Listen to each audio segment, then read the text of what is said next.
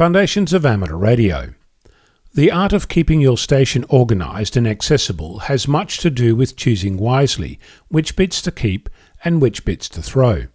That's part of the story, but there are other aspects of organization that will assist you. Rolling up coax is a skill that you need to learn. The over and under method of coiling cable is by far the easiest way to ensure that your coax stays healthy and happy without kinks and other distortions. Once you've coiled your coax, many amateurs use electrical tape to hold the coil in place for storage.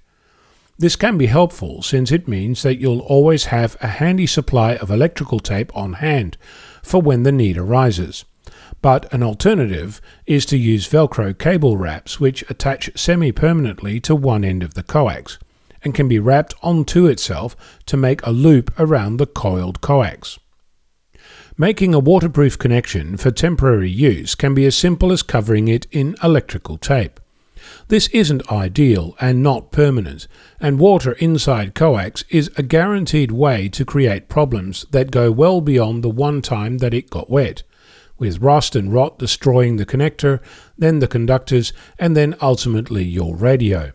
A better solution is to use either self amalgamating tape or plumbing tape to cover the join, followed by electrical tape and even cable ties to ensure that the tape stays in place. There are self amalgamating dispensers that allow you to coat a connector in a sticky goo that also keeps water out, but getting it off at a later stage is guaranteed to make your hands black and sticky. If you're operating portable, then getting your wire into the air might be associated with throwing something into a tree to pull your antenna up. A fishing rod is a very helpful tool, complete with some fishing weights, to get the wire into a tree. Bring spare sinkers because you're going to lose some along the way. Storing a cable or stay kit is often a laborious affair, with the rope getting tied up in knots throughout your kit, with the next 30 minutes spent untangling the almighty spider web that magically appeared inside your Go kit. A great way to prevent such an adventure is to invest in different size Ziploc bags. You can label the bag appropriately and see inside what's there. So, if you have a few of them, you only need to grab the one you need and use different sizes for different purposes.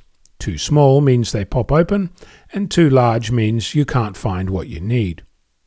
Bring along some ratchet straps. They don't need to be 20 metre monsters, 2 metres is just fine, but bring a few. You'll be surprised how often they come in handy to tie down a radio or a squid pole or strap a clipboard to something. A clipboard is a useful service to write on, to keep your logs, and if you get a clipboard box, you can store your electronic log keeping device and some pens in the same place. At one point, I actually attached the head of my radio to my clipboard with some screws, which made operating and logging even easier. No doubt you've got some tips of your own, so feel free to drop me a line and share.